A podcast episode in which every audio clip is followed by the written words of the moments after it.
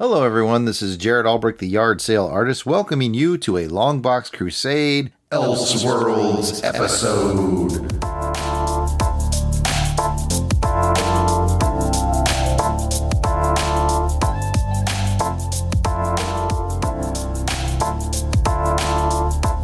Is a Longbox Crusade Elseworlds, you might ask? Well, some of your favorite Longbox Crusade members have done some work over on some other podcast networks that you may or may not be familiar with. So, from time to time, we will grab a show from the past that one or all of us has done on one of those other networks, and we'll play it for you here. Whether it's a James Bond rookie agent show from On Her Majesty's Secret Podcast Network, or a Comics with Normies from White Rocket Entertainment Network or some other bit of alternate dimension craziness, we hope that you enjoyed this presentation of Longbox Crusade Elseworlds. Good morning. I am Luciana Paluzzi. I was the villainess in uh, Thunderball with James Bond, Sean Connery actually, and you are listening to On Her Majesty's Secret Podcast. Nobody does it better. Makes me feel sad for the rest. Nobody does it half as good as you.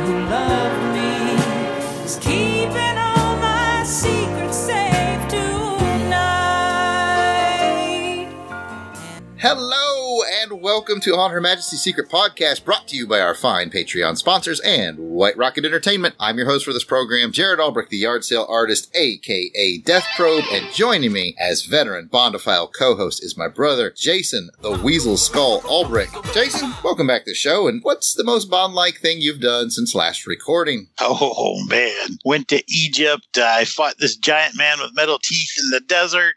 I oh wait, that Wait. wasn't me at all. That's just a movie you watched.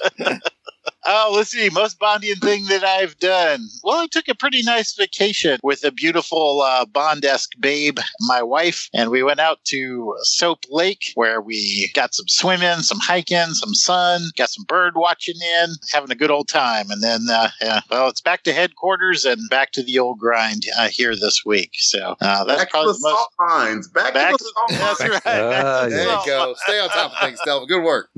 nice job. Nice job. Boy, these rookies grow up so fast, don't they? they really do. They really do. So that was my uh, bonding experience. What about you, brother mine? What have you done? Not a whole heck of a lot, although I did, as of yesterday, finish reading Trigger Mortis by Anthony Horowitz and picked up an interesting tidbit of information to share with the team. Alrighty. If you listen to our sister show, Saturday Matinee Theater, we recently covered the 1954 TV series Casino Royale. And in that episode, we talked about how CBS had kind of talked to Fleming about making a James Bond television show. Indeed. And Ian Fleming wrote several James Bond ideas for shows, some of which made into his book of short stories, For Your Eyes Only. Anthony Horowitz, when asked by the Ian Fleming Foundation to take over the novels when he wrote Trigger Mortis, was welcomed into Ian Fleming's archives. Ooh. And some of the items that he put into the book were from the TV show episode ideas that Fleming had written. So I thought that was really cool how it all kind of came together. You know, the TV stuff and the movie stuff and our podcast, Saturday Matinee Theater, and this podcast. It was like, man, worlds are colliding. So I thought that was cool, and I would pass that along to you guys. That is cool. That is very cool. So, you might be wondering what we're doing here. I'm going to tell you. This episode is the 10th of an ongoing series on this channel called MI6 Rookie Agents. On Rookie Agents, Jason and I are taking two friends in our lives who are not very familiar with the 007 universe through the entire James Bond film series, one movie at a time, to get a newcomer's point of view on the film series that we love so much here at On on Her Majesty's Secret Podcast. So let's welcome our rookie agents to the show. Welcome back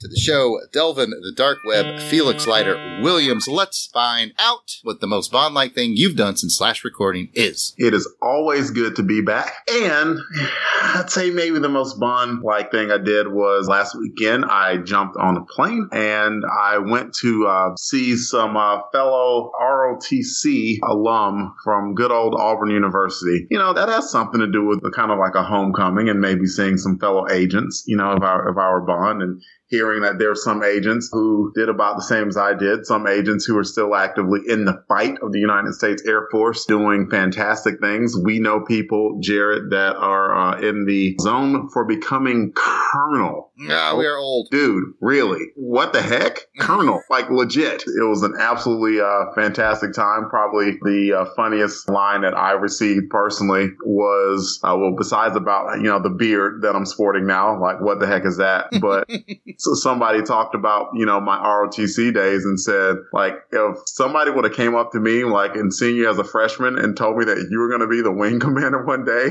I would have told them they were lying.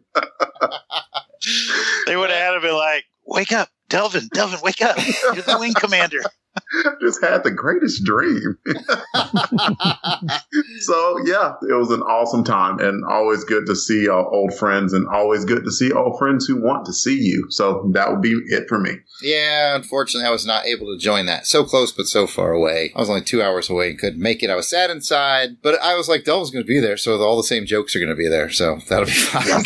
Yes, I used them all and, and I made them all up. Yeah, well played, sir. Well played. But let's find out what our buddy Pat, DJ Cristado Sampson, has been up to. Pat, you've been waiting patiently in the wings. What you been up to, man? Well, uh, my life has not been as exciting as the rest of you guys. So it's been kind of laid back and kind of normal. I guess the only thing uh, over the last week and something I'm looking forward to and excited to get is I'm kind of met with Q Branch, I guess, and I might be getting some equipment to help me in my day to day field here. Oh, yes, yes. On my health field going on here. So I might have some equipment I'll be placing on me to help me get by. we were all very happy to find out the Q branch was going to provide that equipment and save Yeah. you. You don't have to use those 50 gold sovereigns hidden in your. That's right. Oh. Yeah, break open those 50 gold sovereigns. That way I can get back to the salt mines. well, we were all very happy to hear that. So that is good news, Agent Cristados. That is outstanding news. You're here. Thank you. I'm uh, like I said, I'm getting excited. Hopefully, have this within uh, several days here, and we'll, we'll get going and you know get my health back on the normal with some help by these special tools. Gonna be a cyborg. Yeah, I like it.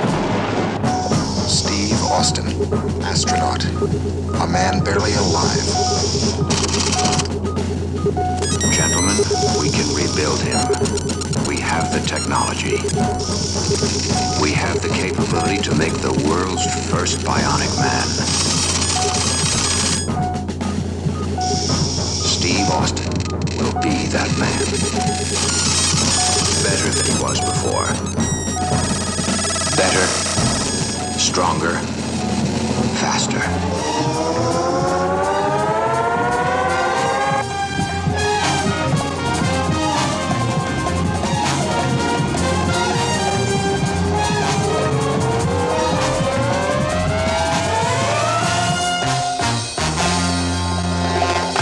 Excellent. Just in case you guys were wondering, we're planning on releasing the show monthly as a companion to the show that Van Allen Plexico and Alan Porter are doing. They're currently doing one 007 film per month as we build towards the release date of Bond 25 sometime.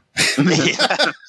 My script- 2019? Yeah, my script says 2019. I heard it's pushed back, then I heard it's not going to get pushed back. I don't know. We'll see. If you want to keep up with that, I recommend checking out James Bond Radio. They are the lead in James Bond podcasts. Check them out. They will keep you up to date, and we will do the goofball stuff over here. Yes, they are the gold sovereign standard of 007. We're here just getting that fresh look at the 007 series through the eyes of our newcomers here. So if you want a more in-depth and academic look into the film series, complete with a host as an actual British accent, you should stay tuned to this channel on Her Majesty's Secret Podcast or the free plug that we gave to James Bond Radio. But really, stay with us here at On Her Majesty's Secret Podcast. We need the friends, and we'll love you back.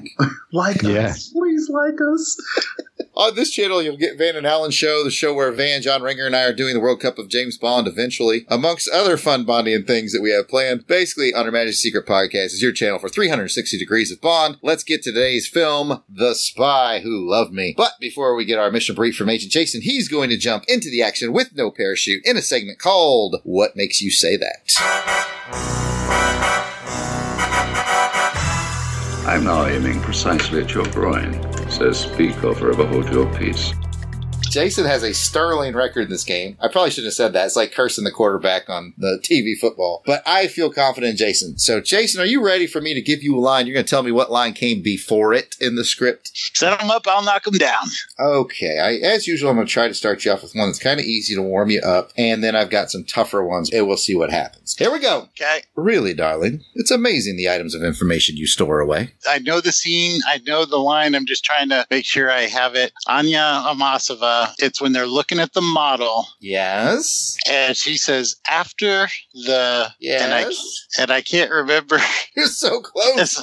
If you can remember that name, you're going to get it. is it the Karl Marx? You got it. okay, after the Karl Oh. Marx, of course. There you go. That's word for word. Okay. After the Karl Marx, of course. Well done, Jace. I got you one more here. This one's gonna be a little tougher because it's short, but I think you're gonna get it. All Okay, right.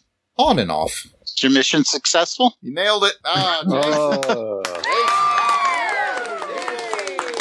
Oh, so that was awesome. Good job, Agent Jason. You always kill what makes you say that. I'm so proud of you. How about this? While you're doing great things, how about you give us a quick mission brief on the spy who loved me? I would love to give you a quick mission brief on the spy who loved me.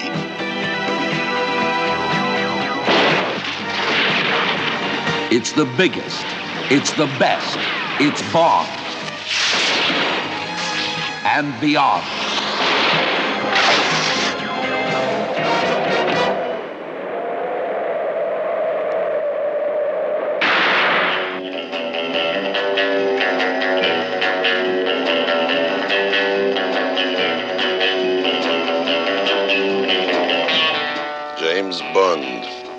Woman is Major Masova, a Russian agent. Let them get ashore and then kill them.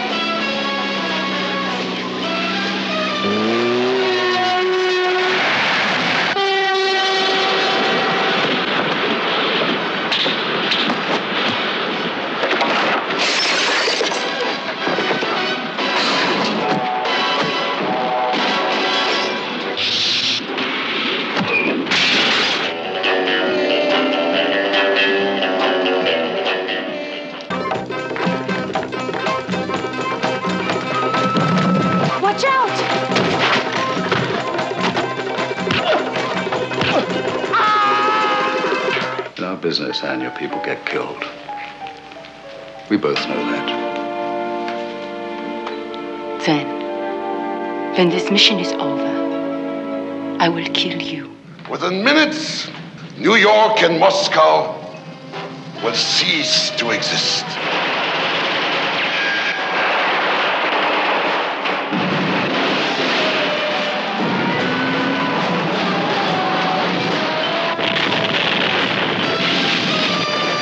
He has Anya on there.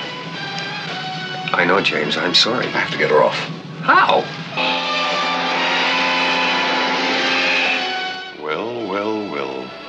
British agent in love with the Russian agent.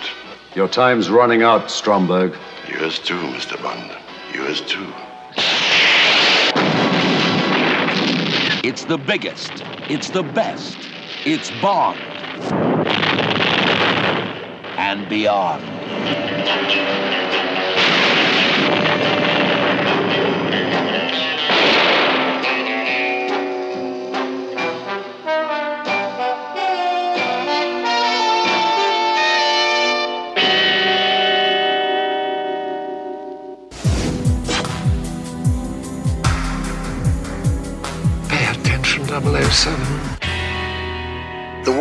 Brink of nuclear war. Submarines belonging to the U.S. and USSR have disappeared under mysterious circumstances, and the British call in their best operative, Jason Albrecht, who was otherwise busy, so they got James Bond instead, and they called him in to investigate, the race is on. Following the clues to Cairo, Bond faces mysterious assassins, Russian agents, and a giant hitman with steel teeth named Jaws. Ultimately, 007 teams up with gorgeous Russian agent Anya Amasova, try saying that three times fast, and the two spies combine their resources to uncover the mastermind of this dastardly plot. Billionaire shipping magnate Karl Stromberg. Bond and Anya travel to Sardinia to investigate Stromberg and his mysterious ocean fortress, and along the way, they dodge a machine gun armed helicopter, motorcycle with a rocket for a sidecar, some heavily armed goons, torpedo firing frogmen, and of course, Jaws. The two super agents are unstoppable until they realize that Bond had killed Anya's lover just three weeks prior. And enraged Anya swears her revenge after the two complete their mission. In an amazing final battle sequence aboard a massive super tanker, Bond liberates the imprisoned submarine crews and they take down the villains in spectacular fashion. When Stromberg absconds with Anya to his aquatic fortress, 007 comes to her rescue, using his fighting skills to defeat Stromberg and Jaws, and using his charm to melt the heart of Anya. After the departure of Harry Saltzman from the franchise and the lukewarm reception of Roger Moore's previous two films, Cubby Broccoli went all in with The Spy Who Loved Me. From its iconic pre-title sequence to the submarine car to the massive tanker set in the final act, the film roared onto the screen and became an instant classic grossing 138.6 million overseas and 46.8 million in the US, The Spy Who Loved Me breathed new life into the franchise. The cast included Roger Moore as James Bond, Barbara Bach as Anya Amasova, Curt Jürgen as Karl Stromberg, Richard Kiel as Jaws, Bernard Lee as M, Lois Maxwell as Ms. Moneypenny, and Desmond Llewellyn as Q. Back to you, Jared. Thank you for that, Agent Jason. And now let's find out what our rookie agents thought about this one in a segment we call Declassified. Do you expect me to talk? I'm really worried about Delvin because 90% of this movie had watercraft in it. So I didn't see anything. I, you know, the pyramids. I saw pyramids. yeah, there are pyramids, and then like there's just one big green screen the rest of the time. Well, all right. We're going to break this movie into a few pieces to get the insights of our rookie agents, and then Agent Jason is going to give us his overall insights along with a few Bond bombs of trivia before leading Agent Delvin and Agent Pat into our scoring round. But first, we're going to break the rookie review discussion up into the following sections the pre title sequence, the song and the opening credits, and then what we call Agent Jared's Choice, where I pick something I think is really stand out from this film and get the rookies' opinions on it. And then we'll get their overall opinions on the film. So, rookie agents, we'll start with Pat this time. Ah! Exactly. What did you think about the pre title sequence to this film, The Spy Who Loved Me? Oh, I was watching Spies Like Us. So what's all of us? There ain't nobody that spies like us. Hey, what do you say? Someone took your plans away. So what's all of us? There ain't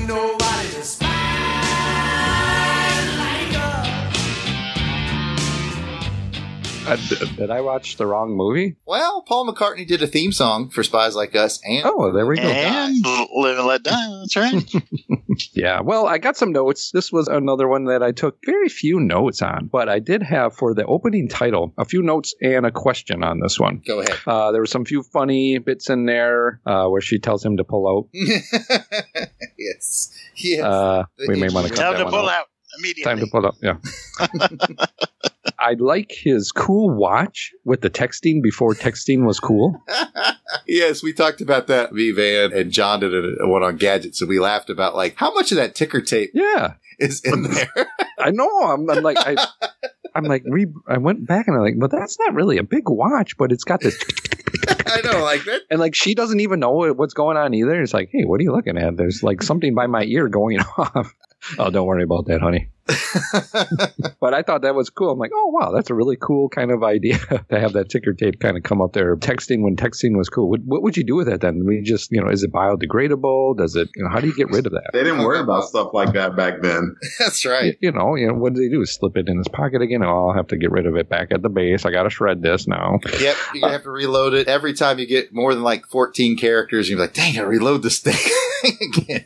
As far as action goes, it was a pretty cool action scene with the ski. I'm like, oh man, another ski scene. Is it going to be comparing it to the last one? But I like this one. It was pretty good. You know, they make Bond stand out in that bright yellow Mhm. when then that red, reddish orange kind of backpack that he has on. I'm like, why has he got a big backpack on him? Oh, that paid off, didn't it? Yeah, it did. It did. And I was like, oh, cool. You know, at the end with the parachute again. I'm like, oh, all right, that makes sense now. That's really cool. You know, you'd be almost disappointed if you didn't have to get chased off a cliff. Yeah. Use that parachute. You're like, damn, I just you know, I lugged this thing all the way back down the mountain. I know. I'm like, the guy said he's got to go, and so he's trying to get going. It's like, why are you lugging this big thing on the back? Oh, he was doing that whether or not he was going to be chased. That Yeah. was. That was on his list of things to do. yeah, maybe he was just hanging out at the cabin. Hey, what are we going to do later? I'm going to parachute down and hang glide wherever I want to go. Let's talk about during the scene. You can tell we are in the 70s because you got that disco-y Bond music oh. going on there. Bond I like that. 77 is the name of that song. Is it? Oh, okay, cool. What's it called? Bond 77. That's a good song. I was kind of like jamming in my seat. I'm like, that's pretty cool with this little disco. yeah, I liked it. I thought it was good. Yeah, that's about what I got for the opening. Well, let's Delvin, throw how it to about you? Delvin, yeah. So when they started the opening, they were in the sub and then they were doing sub stuff and then the sub started shaking. My first thought was, oh hell no. Why? I didn't. Watercraft? I'm assuming it was a sub. Uh, Maybe it was a bus. Um, I don't know. Bus or land. but yeah, I saw the sub rocking, and I'm like, man, like I've never been on a submarine before, but goodness, if that if that happened, I would be scared. I- since you guys are military, have any of you been on a sub while it was underwater? No, not me. No, none of us were Navy though. Um, well, I didn't know if you, you know. I had a $5 footlong at the beach once. I was on one sub one time, and it was actually a North Korean sub that got stranded. This was in 96 or 97 when I was stationed in Korea. They were dropping off a special forces team to infiltrate into South Korea. So we ended up chasing these guys all around South Korea for a couple weeks. But we went on to the sub to see what intel we could gather from the sub. But it was on a Oh. stuck on a sandbar, so Oh, okay. It wasn't. Are you just describing the plot of a Jack Ryan novel? So no, this was a real life adventure that I had in Korea in '96. That's cool. That is cool. Uh, to me, I would be claustrophobic, so I, I would Yeah, be kind of I freaking out. Uh, so big props to our uh, military men there that are doing that. I'll keep going. I thought that the way that they introduced Anya, or what I'll be calling her as Triple X, it was a very nice spin because, you know, you had kind of like the handsome guy and, you know, the girl kind of curled up against him. And then all of a sudden, like the call to mission goes and both of them kind of roll their eyes. And then all of a sudden, Triple X or Anya reaches for the uh, phone. Like, I thought that was well played. Mm-hmm. What kind of sweater do you think that guy was wearing? Russian. It was like half Wookiee, man. Das Vidanya Anya. Oh. Uh, and I did a small bit of reading about the ski scene and how, again, the stunt artists that they had did that thing on one take. And yeah, I wouldn't imagine you want to do something like that twice, but I wouldn't imagine you want to do something like that at all, free falling from a mountain like that. Like, whew, like I remember seeing it and kind of taking it for granted, but forgetting that this was 40 years ago and this is something that was like just not done at the time. And I forget that these Bond movies have introduced a lot of things that are now commonplace because they were mimicked so much. And this is one of those things. So it was a very, very cool shot that was done. So that was a great scene. Let's get a fresh take from the rookies on the theme song and the opening credits. Delvin, what's your thoughts on the theme song and the opening credits? For some reason, when you guys were doing a little bit of the singing in the last show, I was thinking that the song was going to be The Spy Loved Me and not a song I had heard before, Nobody Does It Better by Carly Simon. So I thought it was a good song. It was kind of breezy, but it was pleasant. It kind of fit the theme of the movie somewhat. And whatever the opening stuff that they had going on in the background, it definitely fit the theme of that, where, you know, you- you're seeing somebody bouncing on a trampoline kind of, and, you know, they kind of do a few silly, sensual things with Bond and Anya. I thought it was good. I thought it was enjoyable, and I liked the song. Pat, what do you think? I'm going to agree with you there too. That was it's a song that I'm like, oh yeah, I know this song. I've heard it different times throughout my life. One that I could relate to. If I'm going to rate it, I'm going to give it a five out of the seven for a song. I think. Okay. I I, think was it's wondering pretty if you were decent. going to ask about your rating, so that's good. Yeah, we'll go back around, but this brought up one of my questions with the credits scene. I liked the credit scene as well with how they do the shadows and all that. I think it's very interesting, very artsy how they do that. Is it Anya that is the girl doing the silhouette stuff? Most of the time, if it's silhouette stuff, it's someone else. Do they try to get somebody to look like her? And is it Bond as well too when they're They running around like that? Moore a little bit in this opening sequence. I think Yeah. is the first time he's appeared on the opening credits, and I welcome Jason to jump in on that. But I think this is the first time Roger Moore's appeared in the opening credit sequence. If you actually glimpse a face, then it very well may be her. I can't remember, but if it's just silhouettes, it's it's almost always a model. Okay, I did, but because they kind of had the same kind of body figure That's as her to and hair, and so Yeah, that I paid a lot of attention. yeah, I mean, it it was just something I thought. I'm like, wow, that kind of looks like her from the beginning. I'm Jason, like, you have thoughts on that? Because I I got to give you a solid. I don't know. I'm not 100 percent sure. Alan Porter. Alan Porter.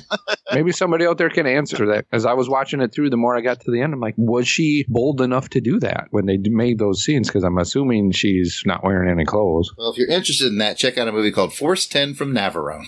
Oh yeah. She shows her.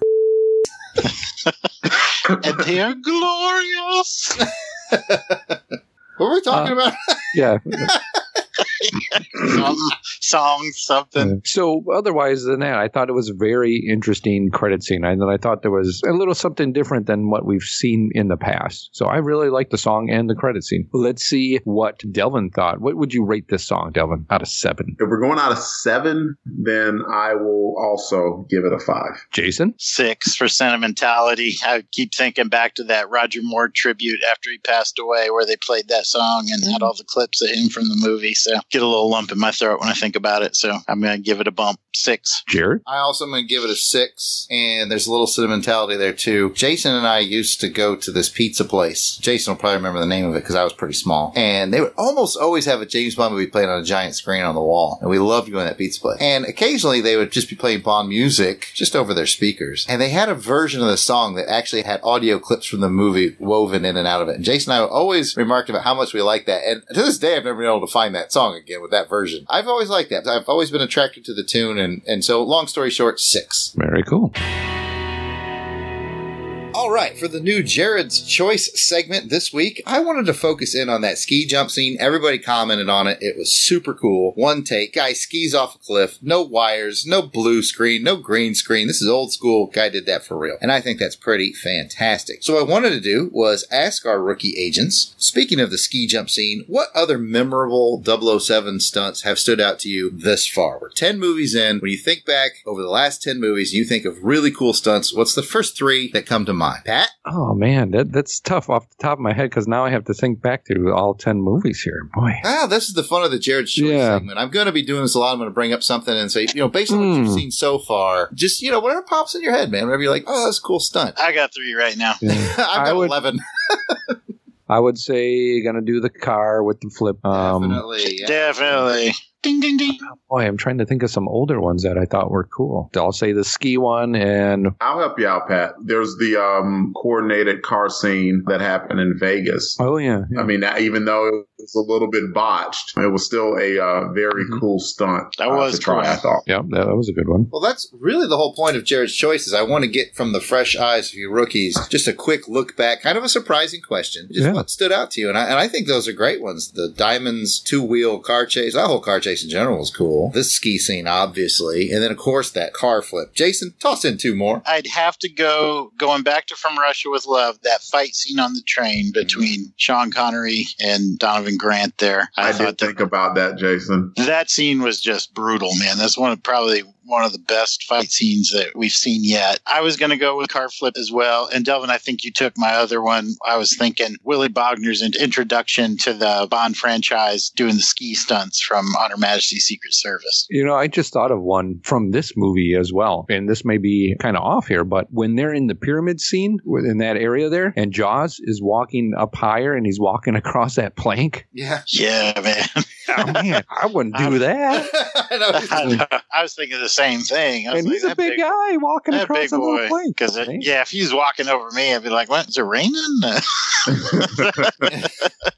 Well, I do appreciate you guys throwing in with your quick thoughts on the stunts. The only one that I think I might toss in too is they did some pretty cool boat stunt work in Live and Let Die, and they did set a world's record at the time for longest boat jump for that movie, so that was cool too. But Good I just wanted to see which ones had stuck with you guys, and I think uh, some of the really cool ones stuck with you. So that was the theme for today's Jared's Choice segment. All right, so let's get to the meat and potatoes here. Let's get the highs and lows from the rookies. Pat, why don't you give us your highs and lows on the film overall? I did enjoy this, so I really didn't write down a lot on my notes here as far as highs and lows go. So I'm just going to ramble off my notes as I usually do. And we're going to start off with Sweet Bass, Sweet Evil Bass. Man, this is really cool. It's a- The underwater base. yeah, I didn't know what it was at first, and then until finally, you know, when it emerges, I'm like, wow, that's really sweet looking base. Yeah, if I ever get my GI Joe size um, action figure set, that base has to be like one of the play sets. Yeah, that would be James cool to have. playsets, definitely. Yeah, I'm sure my parents will get it for me. I might get that little bike, the sea bike. The locations you know the more I, we watch these movies through i'm starting my eyes catching on these uh, kind of really cool locations that they go to throughout the movies and i think that's very cool and interesting to me to, to see that i was really impressed in egypt they're all sitting on these chairs and looking at the pyramids and there's some kind of a production going on does that still go on is that something you can do and I don't I'm know like, if they wow, that's still do really that cool. light show or not. That's a good question, man. If they do, we totally got to go. I was actually reading on IMDb, and they say they still do that show. oh they, man, they Oh, still do that show today. we got to go there, man. Can I ask you guys a question? I'm sorry to interrupt, Pat, but okay. did you guys notice in that scene? There's a scene there where Roger Moore's like he's watching Jaws track down Fekkesh, and he's like hiding by this wall, Mhm. and it's not him; it's a painting of him on the wall. Did you catch that? No. no Did they fool you? Yeah. If you go back and watch that scene, they reshot it, and they didn't have Roger Moore, so they painted Roger Moore Ah. on the wall. And it's just a painting of him standing there holding his gun, like watching. Oh, I'm, Jaws going, and I'm going to look for that tonight, man. yeah that's interesting Check it out. It's just a painting. Hmm. But it's, it's so well done that it fools everybody. It's funny. That's very interesting. Going back to the evil base. If you're going to have a big evil base, you will also have an evil base announcer. oh yeah. That guy was uh, Ten, nine, eight. I'll stop.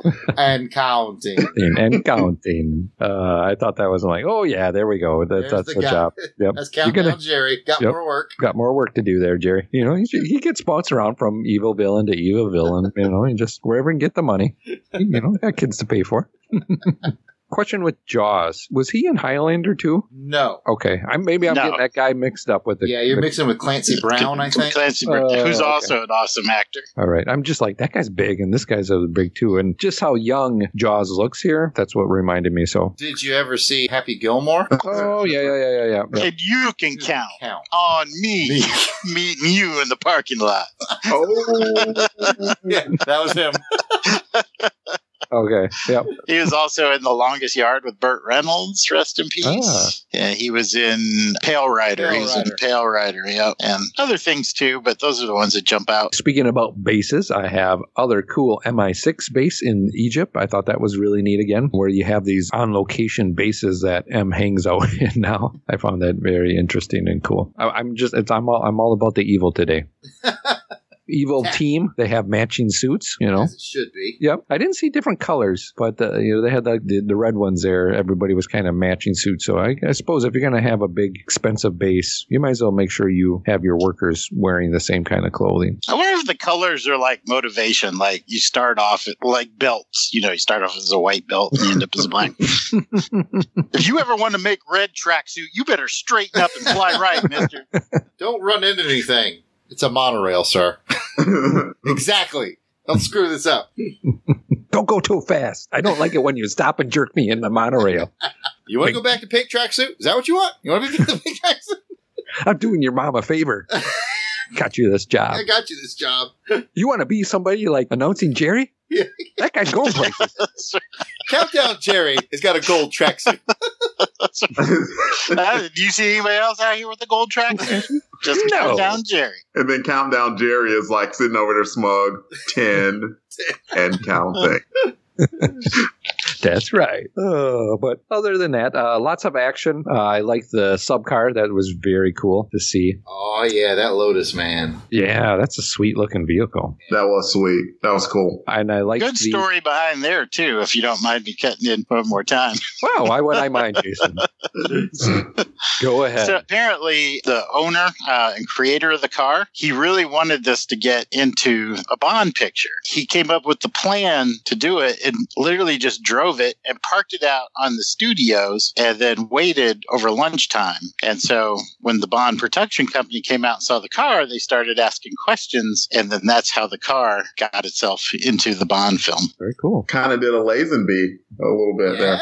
He did. Yes, that's a very good point. A couple more things. I liked how Bond and the I'm bad with the names. The Russian Triple X, we'll call her. Yep. Interesting Uh, thing about Triple X. I knew it was coming. I knew it was coming.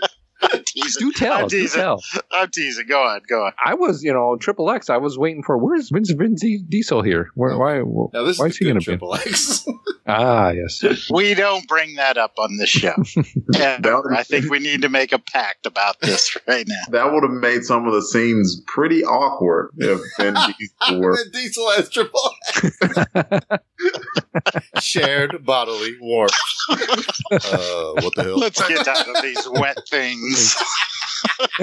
No, keep keep the wet things on. Put uh-huh. more dry things on top of the wet thing. Oh, Yeah, so I do like the interaction between the two, between her and Bond, and the kind of cat and mouse game that they play for a little while, and then finally on on top of each other in more ways than one. But I just like how they try to best each other in their spying skills and things like that. Kind of That little comedy one-up game. That was Yeah. fun to watch. Yeah, and it went for a little while throughout the movie. Definitely like that. Otherwise, lots of action. Enjoyed it. It kept me watching it all the way through, and so I didn't have a lot of other notes to write down. But let's go to smoke count.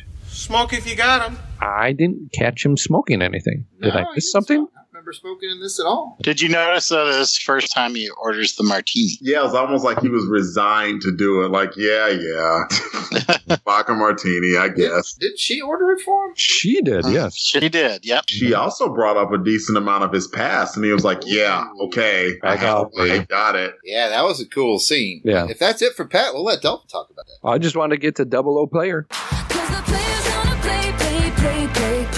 I got a count of four plays and two receives, So four passes and two completions. two completions. Yeah. Let's see if I can remember them. You had the lady in Fekkesh's apartment. She got killed. Well, Yep. you had the lady at the opening scene. An first. opening. Yeah. But that's a score, though. Yeah, because they'd already done the deed. He's going for number two. You could tell.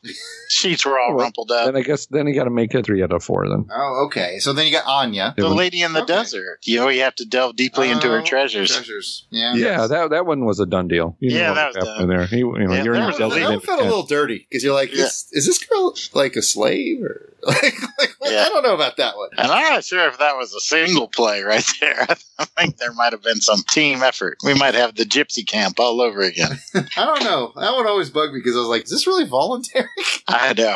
I, I'm a little worried about that one. I mean, she had a rose that made it. She Yeah. chose him. Yeah, it was. It was like, You've seen The Bachelor. You get the rose, and you know it's all good. feels like she's like this kept woman, but maybe on the inside she was like finally a handsome dude, you know? Thank Yeah. God. Yeah, if it had been me, she'd been like, "Oh, I gotta do the laundry. Dishes won't do themselves. I themselves." lost in rock paper scissors. Now I get Jason. Delvin, what are your thoughts? You know, I'm going to do some back and forth, but I'm going to set a theme of sorts. It tilts a little bit at how many martinis that I'm going to be giving it at the end. There were inconsistencies that bugged me a little bit throughout the movie. Well, let's get started with an absolute thumbs way up plus for Jaws. Good God, that is a huge man. like, he grabs Roger Moore like in one of the first fight scenes that they have, and his hands almost completely covered his head. Like, good God. Yeah, you're in trouble when that happens. Yes. And so what I also do is give Roger Moore a ton of credit for selling that. Like, I don't even know he was selling. It's like, this man is enormous. Any scene that they were in together, they definitely made it obvious that Jaws was the one in charge physically, and Bond had to do whatever he could to try and end the fight as quickly as possible because one of those punches would have just sent him in a freaking orbit. So Oh, yeah. just so so huge. I like Jaws a lot. Not so much. I wasn't a fan of Strongbow. I thought that he was kind of a snake. Sometimes like you have the bad guy that you kind of respect a little bit, or you kind of get behind him like just like off the top of my head, like an Auric Goldfinger. I, I Mhm. respected Goldfinger a, a, a lot, but Strongbow, you know, he demanded loyalty because he um, killed the first girl. Said like, well, you were the one who had to give away my secrets, but then he didn't honor his word and he killed the two dudes who actually were loyal to him. hmm As soon as he did that, I was kind of like, I, I don't, I don't really like this guy too much. I always thought it was weird too, because like seemed like he was always at dinner, like at his dinner table, or and he was always like in those pajamas. Like, like He liked his comfort. Yeah, I was like, come on, man, you at least. I mean, what the heck else are you gonna do underwater all day? I guess that that's a solid point. And that, just to be Mr. Quick to correct, it's Stromberg. Oh, I kept messing up the name. I didn't get the name right until probably about, not joking here, the last 20 minutes. Well, oh, it's Stromberg because I wrote down in my notes, I was like, is it is it Strongbow? Sh- Strong. So yeah, I, I screwed up the name at first. That's all right. You're Here's rookie a- It's allowed. Yeah, here's another. If you want to go back and look at something that's kind of cool, is the scene when the underwater car comes out of the water. There's a little boy that points to the car. That little boy is Richard Kiel's son. oh wow, was Richard Kiel's son about like six foot three, maybe? Now, well, I don't know what he is now, but yeah, he looked like a normal sized kid there. I'll keep going. You've mentioned it before, but I have to keep bringing it up because it's that bad. I know where this is headed.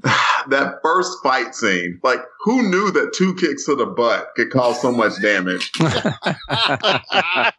Was that the one with the guy on the roof? Yes. Oh, Like, okay. I'm looking at that fight objectively, and I'm like, okay, the offense that the bad guy got in was more effective than James Bond's offense. And I'm sure I'm going to see more of this since Roger Moore, he did seven movies, right? And this is movie three of seven. I, He's just getting older and older. I never have to see Roger Moore kick anybody again, ever. Why would you, as an evil guy, why would you have that shorter guy when you got Jaws? You got someone to throw off the roof for a plot point. Yeah, that's true. That guy was pretty stacked too, to be honest. Yeah, that, he I mean, he stout. was. that, was, that was not a small guy. Yeah. But you know what? No one remembers his name. Yeah, but when you put him up next to yeah, Chandler. Whatever. it's not Chandler. What's his name? Chandler. Chandler. Okay, so yeah, is well, no wonder Jaws' real name Ross? It's worth mentioning because Jaws kind of had this whole vampire thing going on. Like, I would love to know what he cleans his mouth out with because that's effing gross. I'm going to be honest with you. He bit people's necks. He bit through chains. He bit through a shark. That's right, Pat. He bit through a shark. oh man, I couldn't believe that. I would love to know what the heck he cleans his teeth with. I was thinking the same thing too. I'm like, is he going to bite him? And then, come on, you got these big hands. You can just smack him in the face and knock him out. Yeah, he could probably suffocate someone with his hands alone. hmm scary. Those hands are freaking enormous. So there was a scene where Jaws kind of ran away from a gun. That's one of the inconsistencies. Jaws has no reason to run away from a gun. This dude could pick up a car and stall it. At minimum, a bullet is going to be an inconvenience to this dude. Yeah, he can take a bullet to the mouth and it's mildly inconvenient. That's true. There's one point when they were kind of doing the back and forth with Bond and Triple X, where to me it felt like a TV show. It, it was weird the banter that they had going back and forth with each other, and, and I'm gonna touch on that again uh, very quickly. The first time that Bond and Triple X went against Jaws, Bond kind of quipped a little bit, but he really did nothing to help the fight at all. Like he made jokes about Triple X's driving, of which, which while the joke was funny, it was also inconsistent because somehow Triple X knew what a cylinder gasket was, but she couldn't put a car in reverse. Uh, not consistent. To me, there was literally zero reason for Bond and Triple X to make out at first. And I never bought into their chemistry, not even once. I mean, this is the 10th movie. You know, you're going to have your hits and misses with the chemistry. This seems like probably the first movie I watched where I didn't even agree that they should even like each other. They went through Bond saving her life and, and them doing that. I, I kind of got that, but they're both spies. It's kind of what you do. I didn't get the chemistry. I just, I never did see it. Like, I would love to hear any commentary from my senior agents about this. What did you guys think about the chemistry? Well, I will say this. I feel like Barbara Bach is one of the more divisive Bond girls. People either really like her or really don't. So I could see where you were like not buying it. Jason, thoughts? I guess I didn't have as big of a problem with it, but you got to remember that I got introduced to this when I was like, you know, seven, eight years old and saw it growing up every day. So when I watch it, it just seems natural to me now as an adult. But I can see your point, And I guess as I sit here thinking about it objectively, Roger Moore was a great Bond. I'll say that. And he was very charming and he was very handsome. But I think in terms of just pure sex appeal, it's hard to top Sean Connery. And so I think when we see the Sean Connery films and we see that appeal between the man and woman, the very raw, natural sex appeal. That just seems more realistic to me, I think, if I'm being totally honest and looking at it, and looking at Roger Moore and some of these women, especially when that age difference really starts kicking in, it starts going, oh man, good Well, how- acting on you, lady, good acting. How, how, how could you turn down a man in a towel onesie or whatever? Terry, terry cloth bathroom. Terry cloth onesie. Yeah. Well, it is, Baby I mean, blue. Don't. That's we- the answer we- to that question. You don't turn them down. we joke about it, but I you mean, pulled it off. everybody in the world would laugh at any one of us in a terry cloth onesie, but he he looks good in it. You know, there's just something about the Sean Connery sex appeal that you know, like I said, Roger Moore had charm, but sex appeal, you know, that animal magnetism, maybe not Even- as much. And I see what you guys are playing on. What I'm playing on more is just how the chemistry was developed almost. The- Earlier in the uh, movie, there was a scene where he went to uh, Fekkesh's house and, you know, the girl is clearly trying to distract him. And then all of a sudden, the girl just dives in front of a bullet for him. What? Why would she do that? There was no reason for it. And then, you know, as they developed the whole Spy Who Loved Me with Triple X, I just looked at it and for some reason, I just didn't buy that she, who had kind of just found out that the love of her life had passed away, would immediately fall into the arms of any man, much less James Bond. I thought she was doing it just as in her own spy role, trying to, you know, using that sex appeal to get Bond's guard down and things like that at the time before they started working together because they were both trying know, Yeah. a piece of a device. So that's, a what I thought. point, Pat. That's a really good point. Was she continuing to do that throughout the rest of the movie? I think she officially falls for him after the train fight. I think once he Yeah. saves her Once he train, saves her, that's when- yeah. That's It's- when they officially kind And that was a good fight scene there too. I like that one. To me, that's a better fight scene than the. of. We'll say it. Don't I, I say said it. it. I, well, I told. Don't I, you say it. I already said I wasn't really enjoyed that original fight scene on the train. I liked this one a lot better. Ooh. I'm saying it.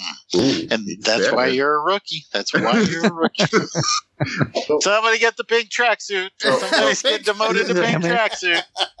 Man, I was so close. You know what? I, I will help out my fellow rookie agent at least on this much. The ambush was awesome. It was. Triple X goes to open a closet and there's Jaws like, whoa, didn't see that coming. That's Yeah. that's That How long does he got to like- sit in there? That's too? what I was Like, thinking. How long was he in there? He's was he in there? huge. you know, and he had to have his head Yeah. like cramped to the side like that. That whole and, time. and a guy his size, he had to be hungry. So there was probably like a bunch of wrappers of treats like at the bottom of the closet. Because you know, I would think it would be a while just from her comment of, "Boy, that was a really good meal," you know. So obviously she was sitting down and eating for a long time. So he's stuck in the closet going, "Man, when are those guys going to get back?" Did that Like, order we- dessert? He's like, she, oh, when she opens this up, though, she's going to be so scared. Now they're having coffee at the end of it. Man, Wish I had another Zag nut. I should I should have went to the bathroom. So I have a few more highs. Naomi, she was a freaking knockout. Like, woo. I thought she was mm. prettier than Triple X, actually. I agree. Maybe, maybe Triple X thought that because she was shooting her daggers the whole time she was around. Another high, Stromberg's Fortress. I did like that. It reminded me of any comic book fans like the Injustice League layer. Yes. Yes, Yes. I agree. Yes, good. I got agreement. I saw that and that was the first thing I thought. Yet another high, the car turning into the hydro ship. That's cool, you know, here Some car, today yeah. in the year of our Lord 2018. I would imagine people saw that back in the 70s and was like, oh my, what is what? And just freaked the heck out about it. They were doing the submerge from the water and they were coming to the beach. I'm like, yes, yes, this is cool. And then they had Bond drop a dead fish. And I'm like, oh. They will always Roger Moore up those scenes. oh man. Let's- Didn't like the dead fish, eh? No, no, the dead fish was a dead fish. And inconsistency, so I guess this is a bad thing, is as much as Stromberg had, you know, at stake, you would think that he would have just killed Bond on the spot. He didn't. He Blofelded it up. He he blowfelled it up and he decided to have him go on this long walk to go with the rest of the submarine crews, which is yet another point. Stromberg had no problem whatsoever with using nuclear missiles to take out New York and Moscow. They had no problem doing that, but he kept the submarine crews alive? Why? That was my problem with that too. Just kill them. Yeah. They're taking away from the food that he needs when he's sitting in his pajamas hanging out. that didn't make sense to me. And Um, he converted some of them. especially Hey, 'cause- you like this tracksuit? you look good in this orange track. I don't know. Does it come in gold? Easy now. Easy now, come on.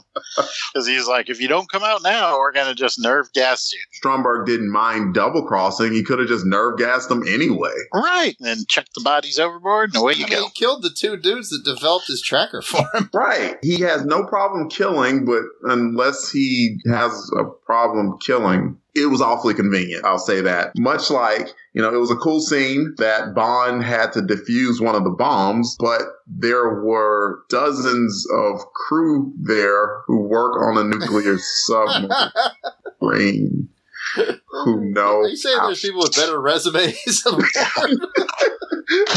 again, you know, these inconsistencies kept creeping up. The plot to blast into the main chamber, cool. The missile launch to get the subs to attack each other, that was also cool. The escape from the big sub at the end of the movie, that was pretty cool to me as well because that was a pretty harrowing escape. I was like, dang, heck of a bold move under pressure by a non James Bond character. Like it took a submarine captain to do something like that. He was Uh, pretty badass. I like Yeah, it. I thought that. Yeah. Yeah, the sub captain was a pretty cool guy. it was pretty cool to see Stromberg go out the way he did because Bond was like, bang, bang, bang. Like, dang. yeah. take note, James Bond very rarely straight up kills somebody with his gun, especially a main villain. And This Yeah. is one of those times where he did it. When he it- does, it's glorious. Yeah, he did it and they showed it. I mean, they showed actual holes in Stromberg. Like, dang, okay. And I said last, but I lied because there's one more thing again, because I've mentioned him already several times. Jaws. When he dropped Jaws in the pool, I'm like, I don't think he's going to die. Because they, I mean, because he, he keeps, and sure enough, he freaking grabs a shark and bites the freaking shark. I would have just left him hanging there, man. I would have been Yes. later. Yes. I would have thought he jumped it. Jump the shark. Ah, that was a good one. No, that was not. Kind of. That was. ah.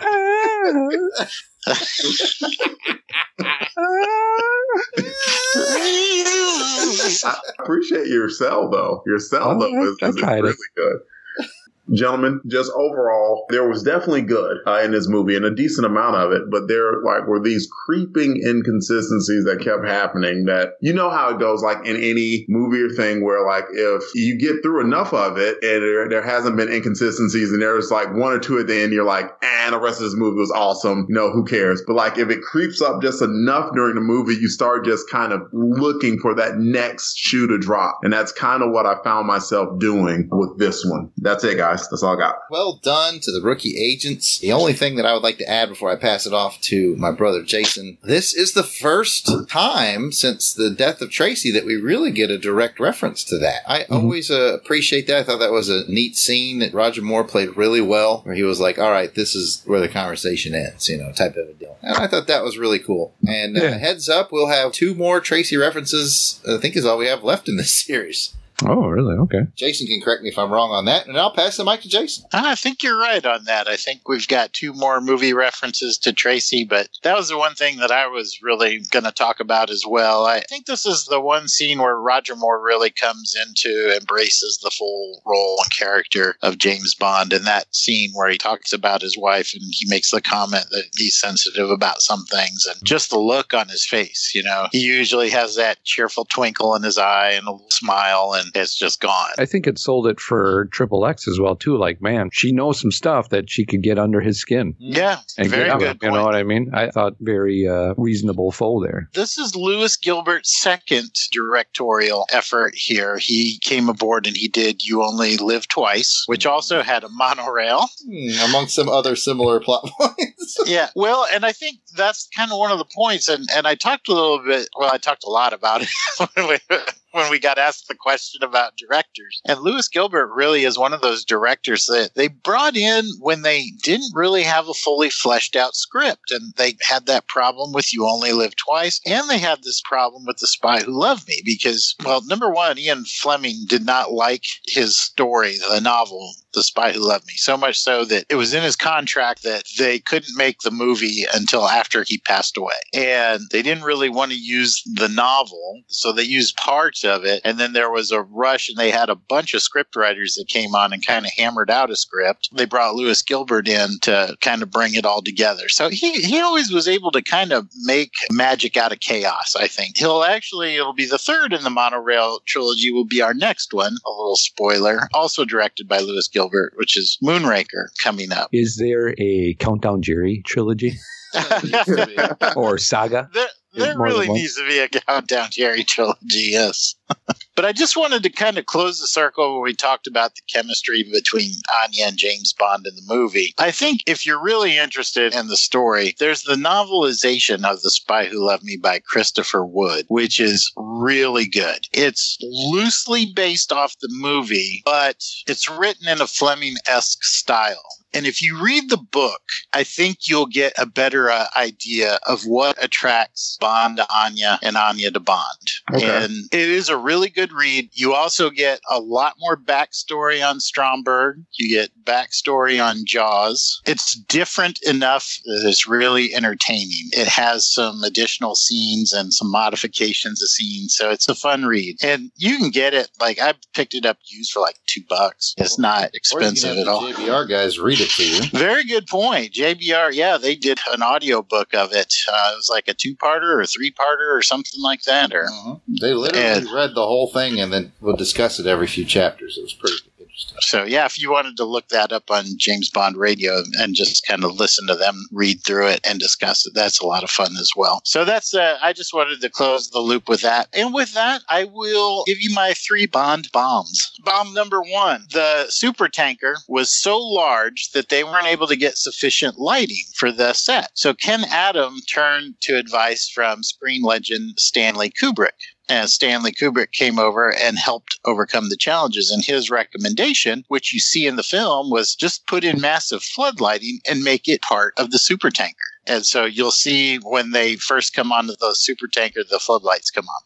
So that's how they solved that problem. Also, Stanley Kubrick's daughter, Katharina Kubrick, designed Jaws's teeth. Was that an original idea, or did she bite that off of somebody else?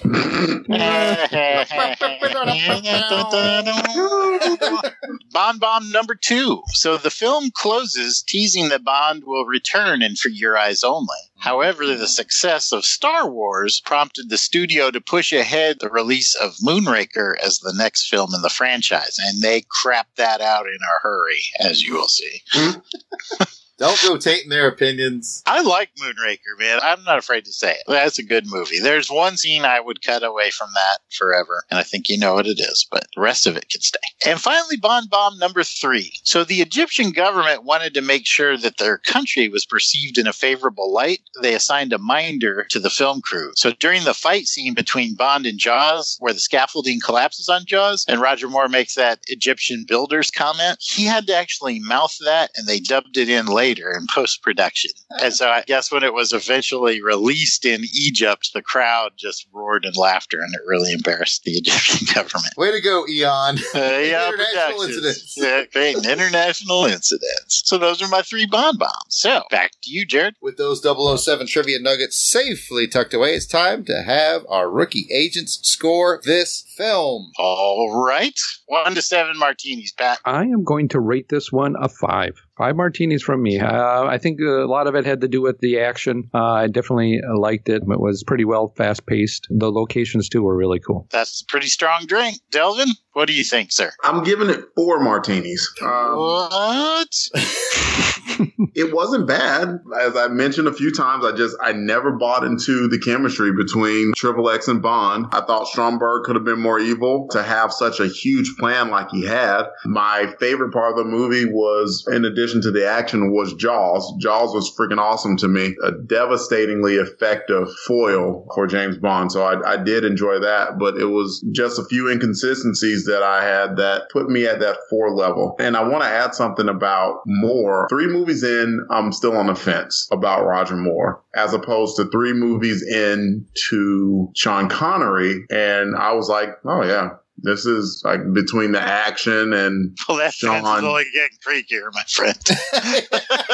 and so all I'm saying is of the three bonds that I've seen thus far between Lazenby, between Connery, between Moore, I have Moore at third. And it's not even close. Even though Lazenby had one movie, I was convinced that dude could have played Bond for the long term because he had the look and he definitely had the fighting chops as well. And as he delivered on that ending scene, he can get the emotional moments too. And Sean Connery did the same thing. And Moore is, he's done well in some of them, like the emotional stuff he's done pretty good in, but like convincing me, just like you mentioned about his sex appeal, not really. And his action scenes are, they're laughable. They're downright laughable. So I have him at third right now and it's pretty distant. I'll go ahead and be honest with you, Delvin. I've watched a lot of Bond movies, as you know. I've seen a lot of Bond actors come and go, and Roger Moore actually is the bottom on my list. And I love the man. I adore him, but he's, he's my least favorite Bond. And it's so weird because I even was watching like um, a little bit of a documentary about the spy who loved me, and he was sitting there um, as an older gentleman, and he was in a nice suit, and I'm like, still looks like an older Bond. He does look like James Bond, but it's like it's the difference between Sugar and Splenda. Here's- One will give you diabetes. Here's the way I've always put it, and maybe this will ring with you, Delvin. I believe James Bond needs to be charming, gentleman spy, but you also have to believe that he will do the dirty work. You have to believe that he will strangle a guy in the back of an alley and dump his body in a dumpster, because that's what he's paid to do. And I think you can believe that of all the other actors except for Roger Moore. You just mm-hmm. can't see him doing the dirty work. Except for one film, which we have yet to Oh yeah, he does. He, he, he cranks it up a notch in one we got coming up. Okay, trust me. Uh, you you know, of course, um, along for the ride. I'm interested to just see how Moore develops, and maybe he was just kind of put in a weird spot because you know you want to put your own stamp on the character and the movies that you're part of, but at the same time, just like you mentioned, Jared, with James Bond, you gotta hit certain marks because let's face it, James Bond is a superhero, and like with any superhero, you have to get those certain facets just nailed down, and he is good at some and just outright awful at others. And that kind of leads me to have mixed feelings about him. And I guess it might just be that way for um, the rest of the four movies, but I'm here for it. Eh, three movies. Three? One's going to be way different, I think. what one is my all-time favorite Bond movie? It's definitely my tops. Yeah, it's probably my top three easy. We'll get there. Well, thank you, gentlemen. And now it's time to crown this episode's Double O Award winner. Pat Delvin will do this by answering a series of trivia questions on The Spy Who Loved Me. Delvin is the current champion, but before we do that, let's take a quick break to thank our Patreon sponsors. White Rocket Entertainment. All right, folks, I know it's a long list, but these are the people who are making it happen, and we got to give the shout out to the people who are donating over the Patreon. We welcome you to please join and donate to the Patreon. Don't have to, it's never expected, but man, we'd like a little surprise in there if you know what I'm saying. And by surprise, I mean money. All right, let's do this. Thanks to Christopher Burleson, Joseph Fine, Phil Amthor of WeHaveDonuts.com, Susan Treywick has no donuts.com, Ben Spooner, Stephen Thompson, Chris Usher, yeah, yeah. Justin Bean, Steve Treywick, Richard Stevens, Jacob and Robin Fleming. Ooh, I like that name. Clay Henson, Auburn Tiger Talk, Ann Congian, Catherine England, George Gaston, Will Summerford, John McCune, Tom Anderson, David Evers, Andrew Barber, Timothy, Steve Harlan, Dan Thompson, Wes Atkinson, Rich Reimer, Gerard Albrich, William Glenn Matthews, Hugh Anderson, Shane Bailey, Matt Robbenheimer, Mick Vigicana, Chris Thrash, Logan Chilton, Tony Perry, Alex Quinn, Josh Teal, David Simpson, Earl Ricks, Warrior Earl, Mike Finley, C.T. Wayne, Michael Kirshner, David Powell, Chris, Wardam Wade, Jason Alberich, Randall Walker, Ben Amos, Joshua Corbett, Ruth and Darren Sutherland, whoop whoop, Patrick Williams. I met Patrick at Dragon Con. It was cool. Rob Morgan, Stephen Schuster, James Taylor, Thank you, baby. It is to be loved by you. John Stubbs, Kenneth Brett Rains, Nicholas Craig. You ain't got to lie, Nicholas Craig. Russ Milling, Matthew Wagstaff, Joey Miller, Mark Squire, David Medinus, Spanky. That's right, Spanky. Brant Rumble, J.W. Rice. What are you, boy? Some kind of, kind of doomsday machine. Plus our one-time and anonymous donors. If we missed anybody, please hit us up and we will correct that. We have our contact information coming up at the end of the show. If you'd like to help pay the lease on our coconut laden junk, you too can help sponsor the show over at patreon.com. Just search the keyword Plexico and you can give as little as $1 a month to help keep Agent Jason stocked with lifelike mannequins of his enemies. I've already read it once and it still makes me laugh.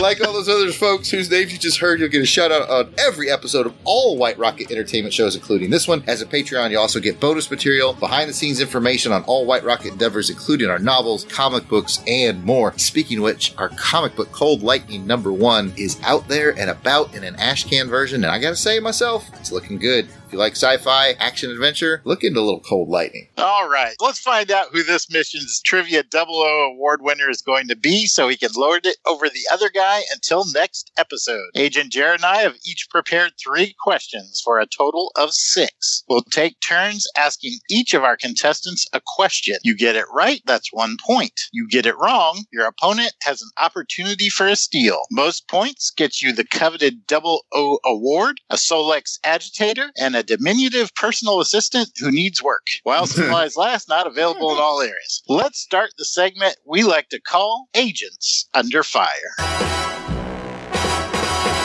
Well, I understand double O's have a very short life expectancy.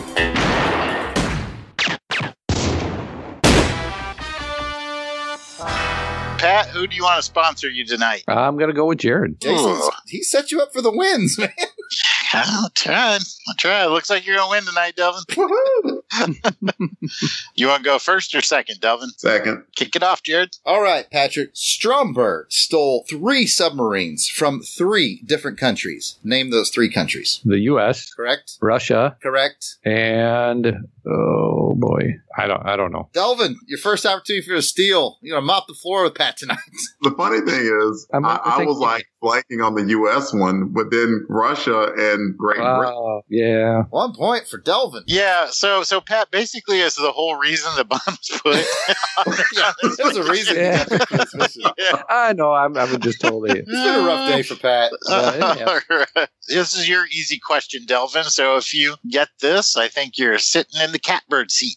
Where does 007 get the detonator that destroys the bad guy's protective wall towards Stromberg's tanker? He got the detonator from one of the nuclear missiles. Ding, ding, ding, ding, ding. That's right, but we were looking for a little more specific. What was the number of the nuclear? now you got Ah, you cracked me up. I couldn't sell that one. All right, medium round. You got to come out swinging, Pat. You got to All come out swinging. you got to get a steal here, Pat, to be in it. All right, Pat. Medium round. What country did 007 kill Triple X's lover in? Man, uh, Austria. Oh, well played, I, sir. Well I played. thought I thought he was gonna miss it. I really did. I thought I was counting me. him out. I was counting him out there for a second, but Don't count. count out the Samson. I was in their purse. I could feel it over my phone, like he's like a hawk, just ready to swoop in. All right, well, if you get this, you still keep your one Wait a point second, lead. Delvin Hawk noise, go! There we go. Oh, that's pretty good. That's That's good. damn. Impressed. As good as my Wookiee. Delvin, your question. When we first see Bond in Egypt, what mode of transportation is he using? It's my Nemesis transportation. The good news is it's not water based. oh my god. I know it. Oh, somebody might have to Steal. steal Kevin on. Are you gonna even it up in the second round? Yes, I don't know. Pat. It's a camel. Ding, ding, Ding, ding, ding, ding, ding. Oh, we this is all of a sudden this is a ball game right now. Hey, battle it back. Oh, I can't believe it. Well, Pat, I have a funny feeling you're not going to do well on your hard Eh, questions. probably not. Yeah, Given is- your this answer to your easy Hey, at least at least I'm hanging in there. Yeah, I'm like I'm like Bond with Jaws, man. I'm hanging in there. Wait, you made it two to two. Rolled into the hard. All I need to do is have Delvin kick me. Here's your hard question. I'm counting you out based on your answer to your easy question, but let's find out. What was the name of the hijacked British submarine from the pre-title sequence? Ah man, is it? uh I'm going to say Polaris, but I, I don't think that's right. That's a fine guess, but it's not correct. Delvin, steal, Nope, I don't know it. Jason, you want a point? the Granger. That's right, HMS Granger. Mm. Well, Delvin can seal it up here. All right, Delvin, if you get this one, you win. If not, we got to go into extra innings. Pat, Pack, steal, steal it. steal it. Yeah. Yep. Ooh. All right. So your question is what fake surname do 007 and Triple X travel under? Sterling. Bing, bing, bing. Oh, he Oh. it out. Bottom of the ninth. This is, that's one of the most. A little something special for Delvin. There. This is one of the more exciting games we had right here. This I one, tell you what, Yeah, you brought it. You brought it. I'm proud of both of you. Well, congratulations to Delvin in a hard fought battle. Be sure to do the right and proper thing and lord this victory over Pat until you meet again in the field next episode. You want it. You keep it, old buddy. Nobody does it better. makes me feel sad for the rest. Nobody does it. Nobody does it half as good as me. Delvin, you're the best. Now for our final segment of the show, well, unless you count the mailbag, entitled Return Fire. During the Return Fire, our rookie agents Pat and Delvin get to toss Jason and I a trivia question that they brought with them in an attempt to stump the Double O experts. So, I'm sure Delvin's got a ball buster. Let's get going with Return Fire. This never happened to the other fella.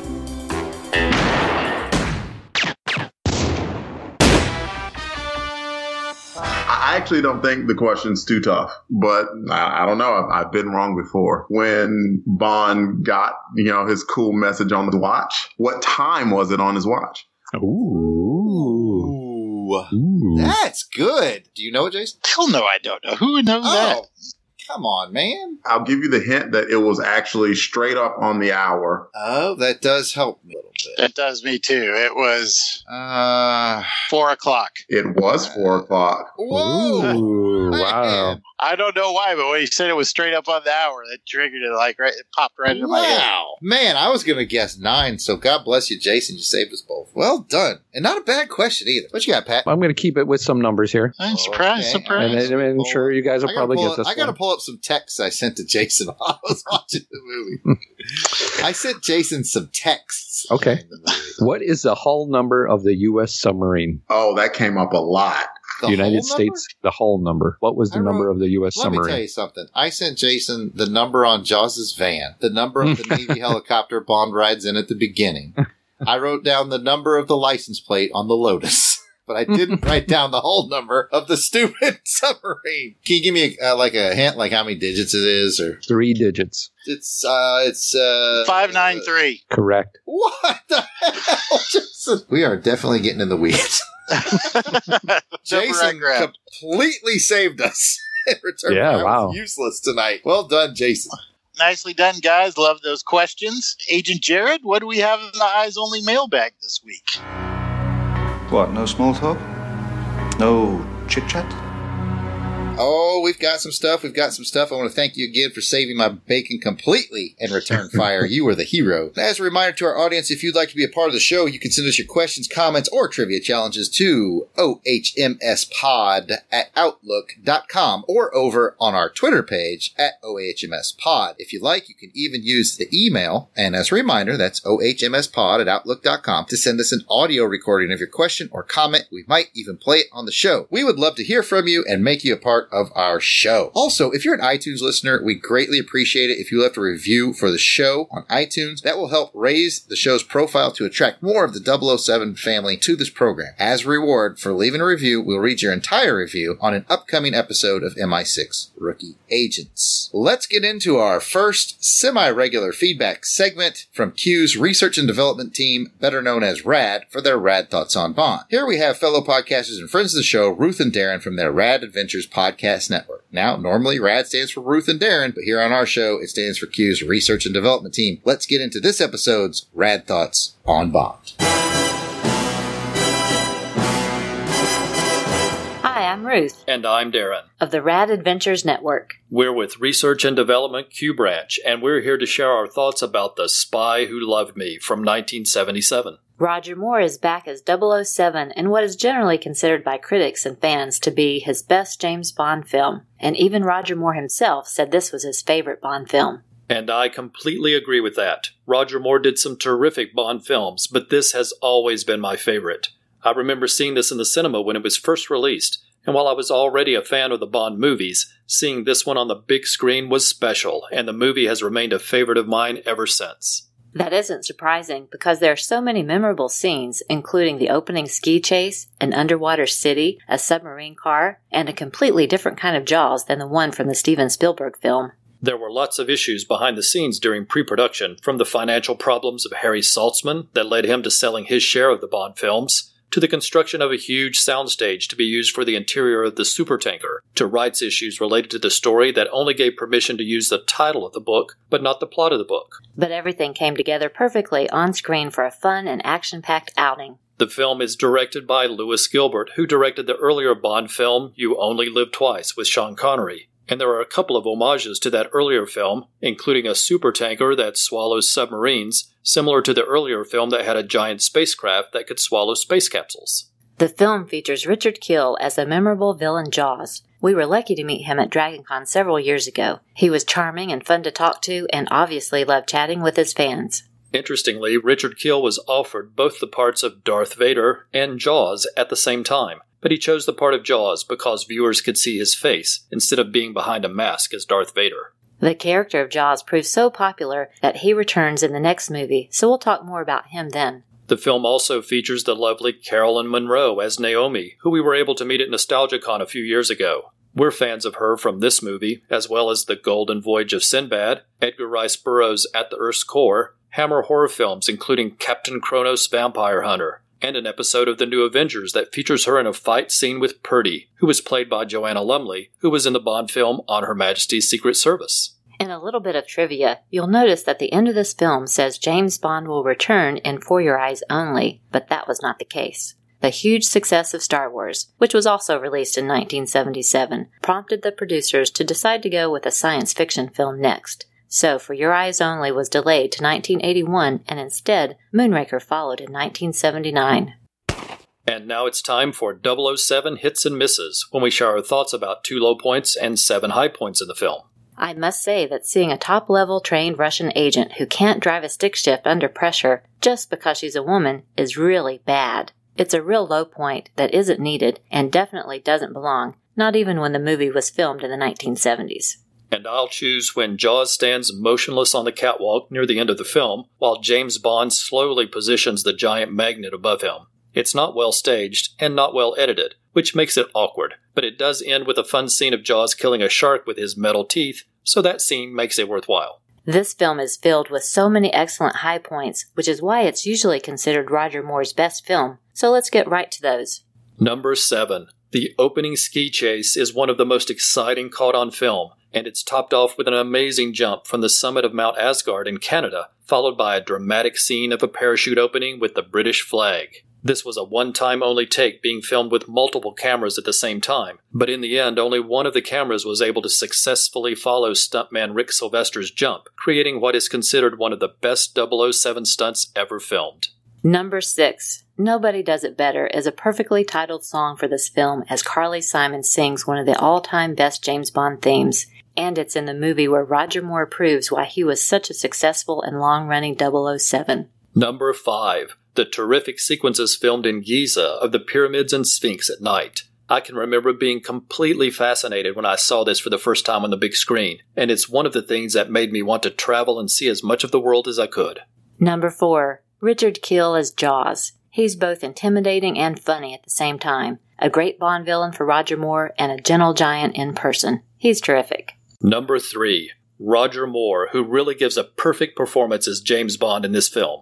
I particularly like the sequence when Barbara Bach is listing all of the things she knows about Bond, and when she mentions his late wife, his face swiftly and seamlessly shifts from amused to somber and back again, showing that Bond wears a mask to hide his emotions. Number 2. All of the spectacular underwater filming, from the wonderful model work of Stromberg City and the supertanker, to the underwater battles, to the beautiful sequences of so many sea creatures, it's all very nicely filmed. And that leads us to number one, which is the amazing Lotus Esprit submarine car, which is also known as Wet Nelly, as an homage to the autogyro Little Nelly from You Only Live Twice.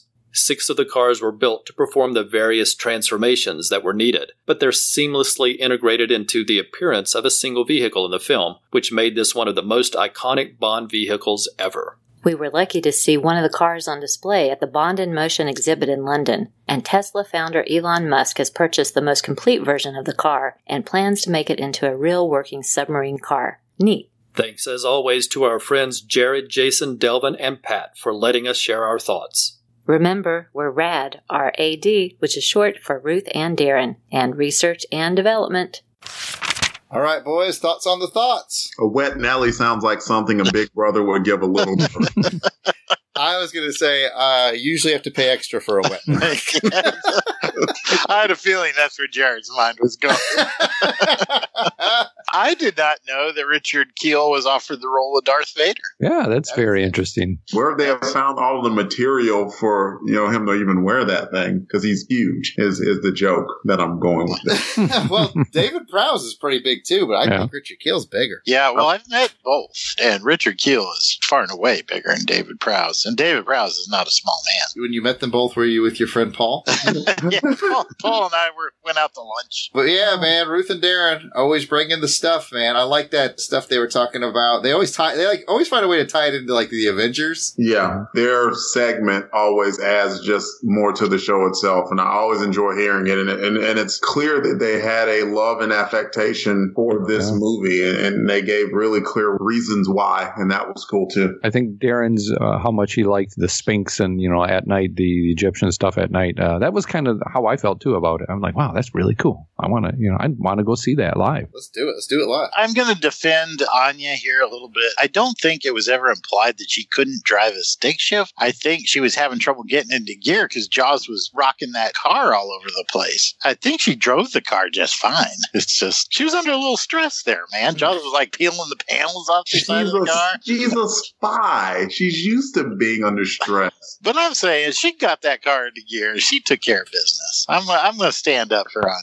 And and she even dropped the quip. She was like, "Shake it, not stirred." Uh, yeah, that was Bond had to give her the eye roll. He was like, "Oh." Oh, I got I got played. Player got played.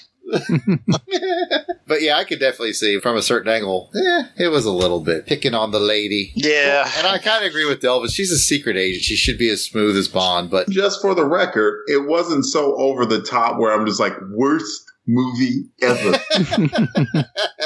I'm just saying it, it was just an inconsistency. That, that was all. that's fair enough. Cool. Let's go into our other audio files. I believe we have our old friend. You know him. You love him. Zuderman. Zuderman. Zuderman. Zuderman. Zuderman. It's our boy, Agent Z from the Netherlands. Donnie Z does not have things. No, he does not. Oh no, definitely not.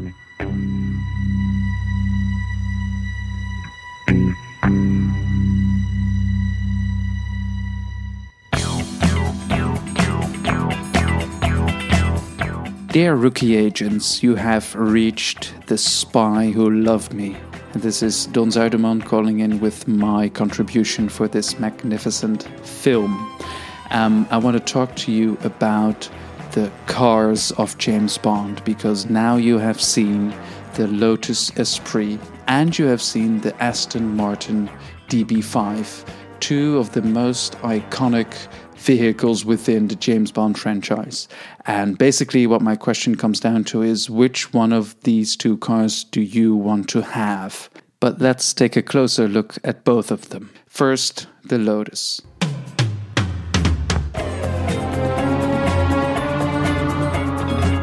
It is both a car and a submarine. It fires missiles and it seems to be unable to be hit by bullets.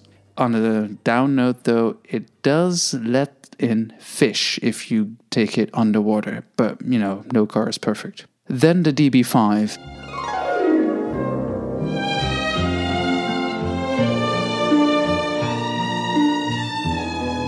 It has revolving multiple number plates, valid in all countries. It has an ejector seat for unwanted passengers, and somehow it even manages to fit in a huge water tank, as you might remember from the pre title sequence of Thunderball. It also has a very convenient sat nav, but the beep might make you crazy after a while. So, which is it going to be? The Aston Martin or the Lotus? Of course, if you don't like either of these, you can also choose the Sunbeam Alpine, which Bond drives in Doctor No, which has fantastic screeching tires if it corners on sand.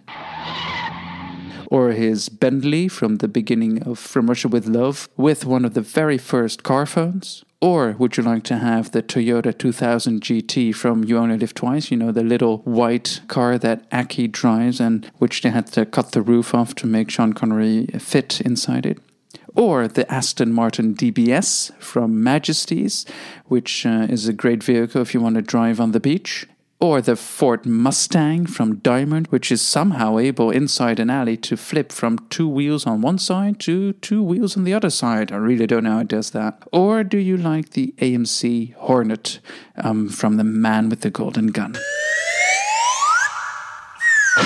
So, if it's not the Lotus or the DB5, which car is it gonna be? Good luck, men, and I'm looking forward to your answers. As always, this is Don Zuiderman signing off.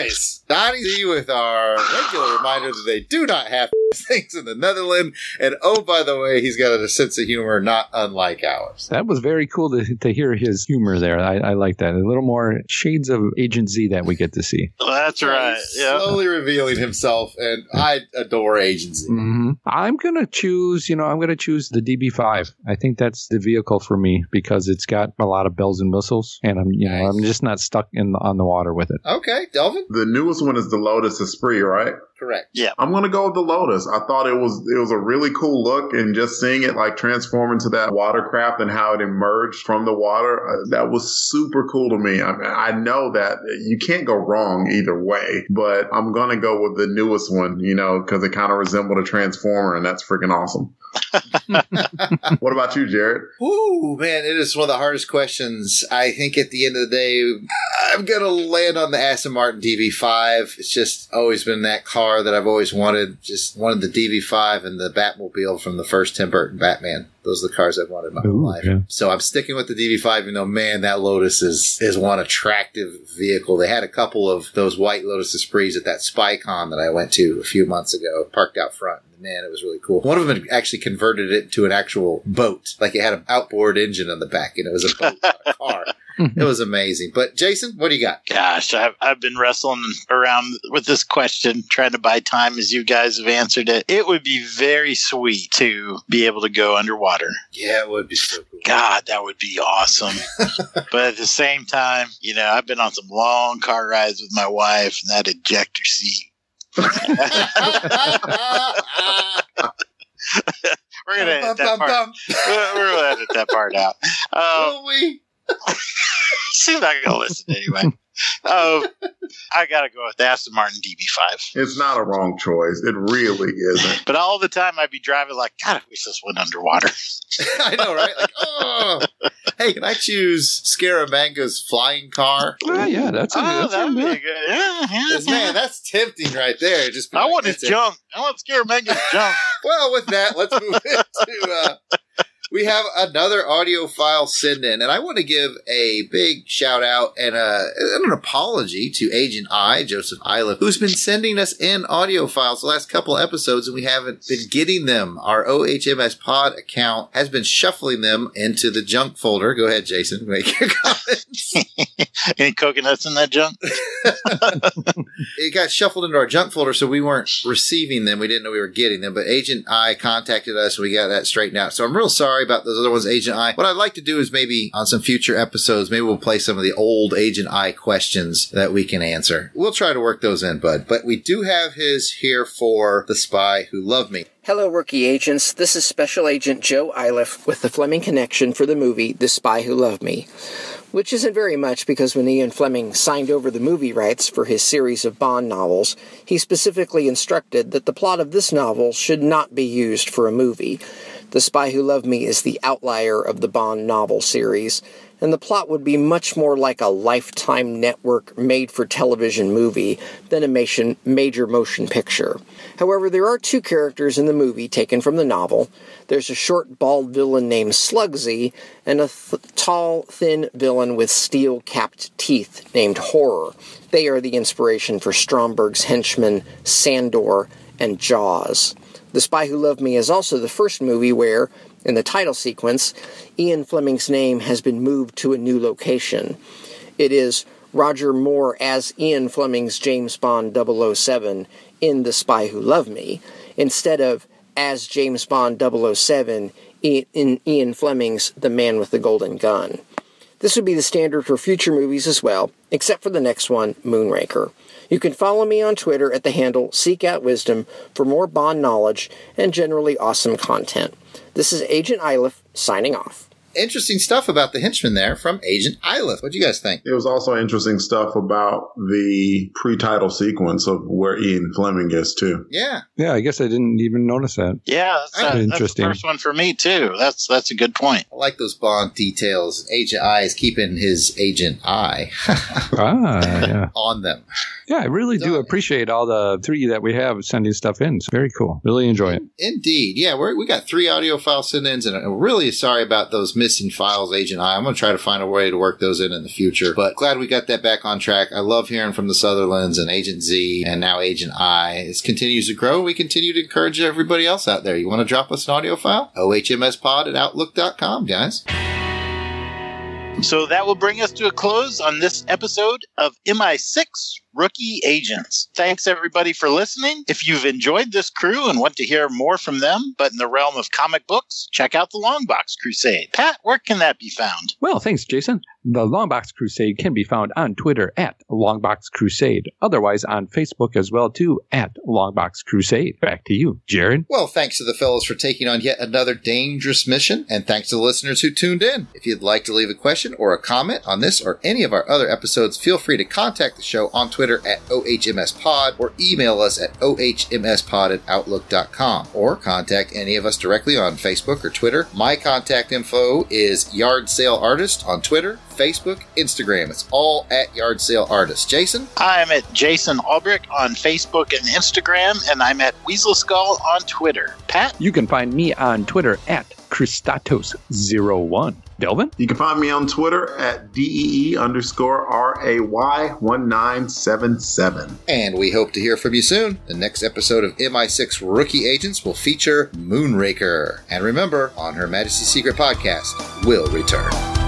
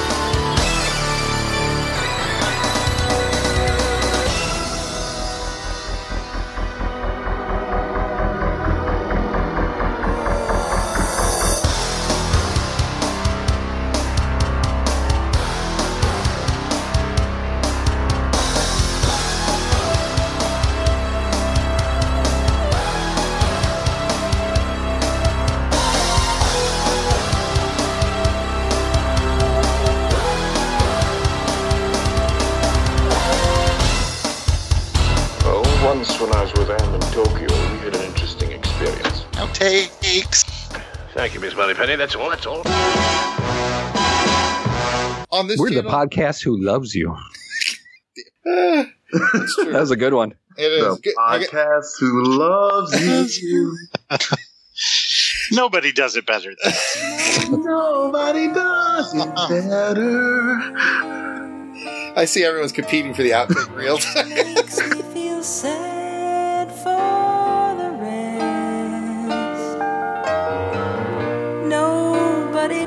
Nobody does. Makes me feel as good as you. Baby, you're We podcast the best.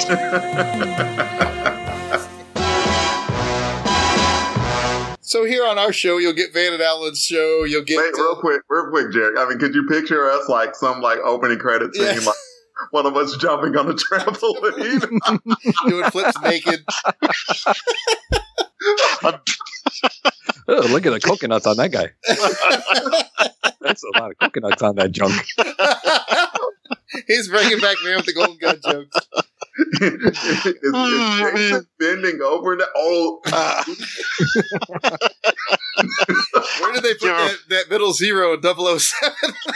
Woo, we are off the rails and we're not through the intro. That's amazing.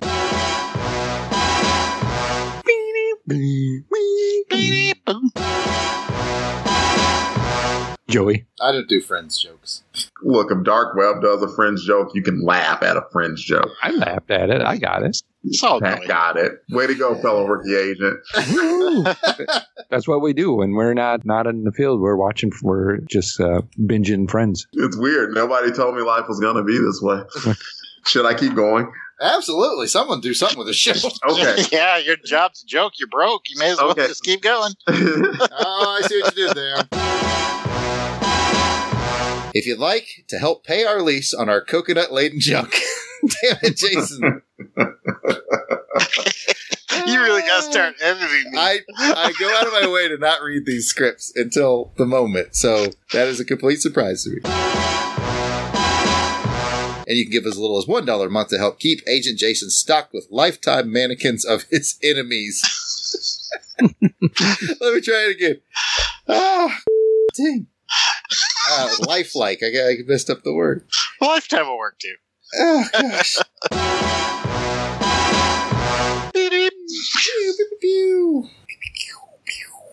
Gotta call up these questions here. I'm not feeling confident. I'm going to be completely honest with you on this. I've been suckered by Pat before, like, oh, you know, I didn't, didn't think so. then next thing you Yeah, know, it's like, careful. no, he turns into Rain Man. So no, no, I'm not falling for that. Or what's that thing in the hot? Or what was that? No, the you jackpot. got it. Oh, yeah, jackpot. No, Got that- your jackpot. no, that's a bad thing. I don't want Got that. coconuts on the junk. you got the biggest coconuts on the jump. I never. Uh, every time Pat goes, all shucks, and, and I, I, I just don't. It was pulled out Austria. Come on. I know. Oh, I know. I surprised myself. He was totally guessing too, but he got it. But you know why? I remember that guy that was wearing the sweater in the bed said it. All right, rookie agents. Anybody can grab what is Triple A Triple X's military rank. Ooh, Major. She is a major. Correct. Yeah. that was Where a does- guess, and I didn't say it. Major Hottie. Because Uh, what was happening is he was sending them to the OHMS pod account, and it was putting them in the junk folder, right next to the coconuts. I was going to make the coconut. I wasn't gonna let that one go by. I saw that one. I gotta just do the outtakes. Hotcakes! Hotcakes. Hotcakes. And that's a wrap for this episode of Longbox Crusade Elseworlds. I hope you've enjoyed it, and we'll see you around the alternate dimensions in the future.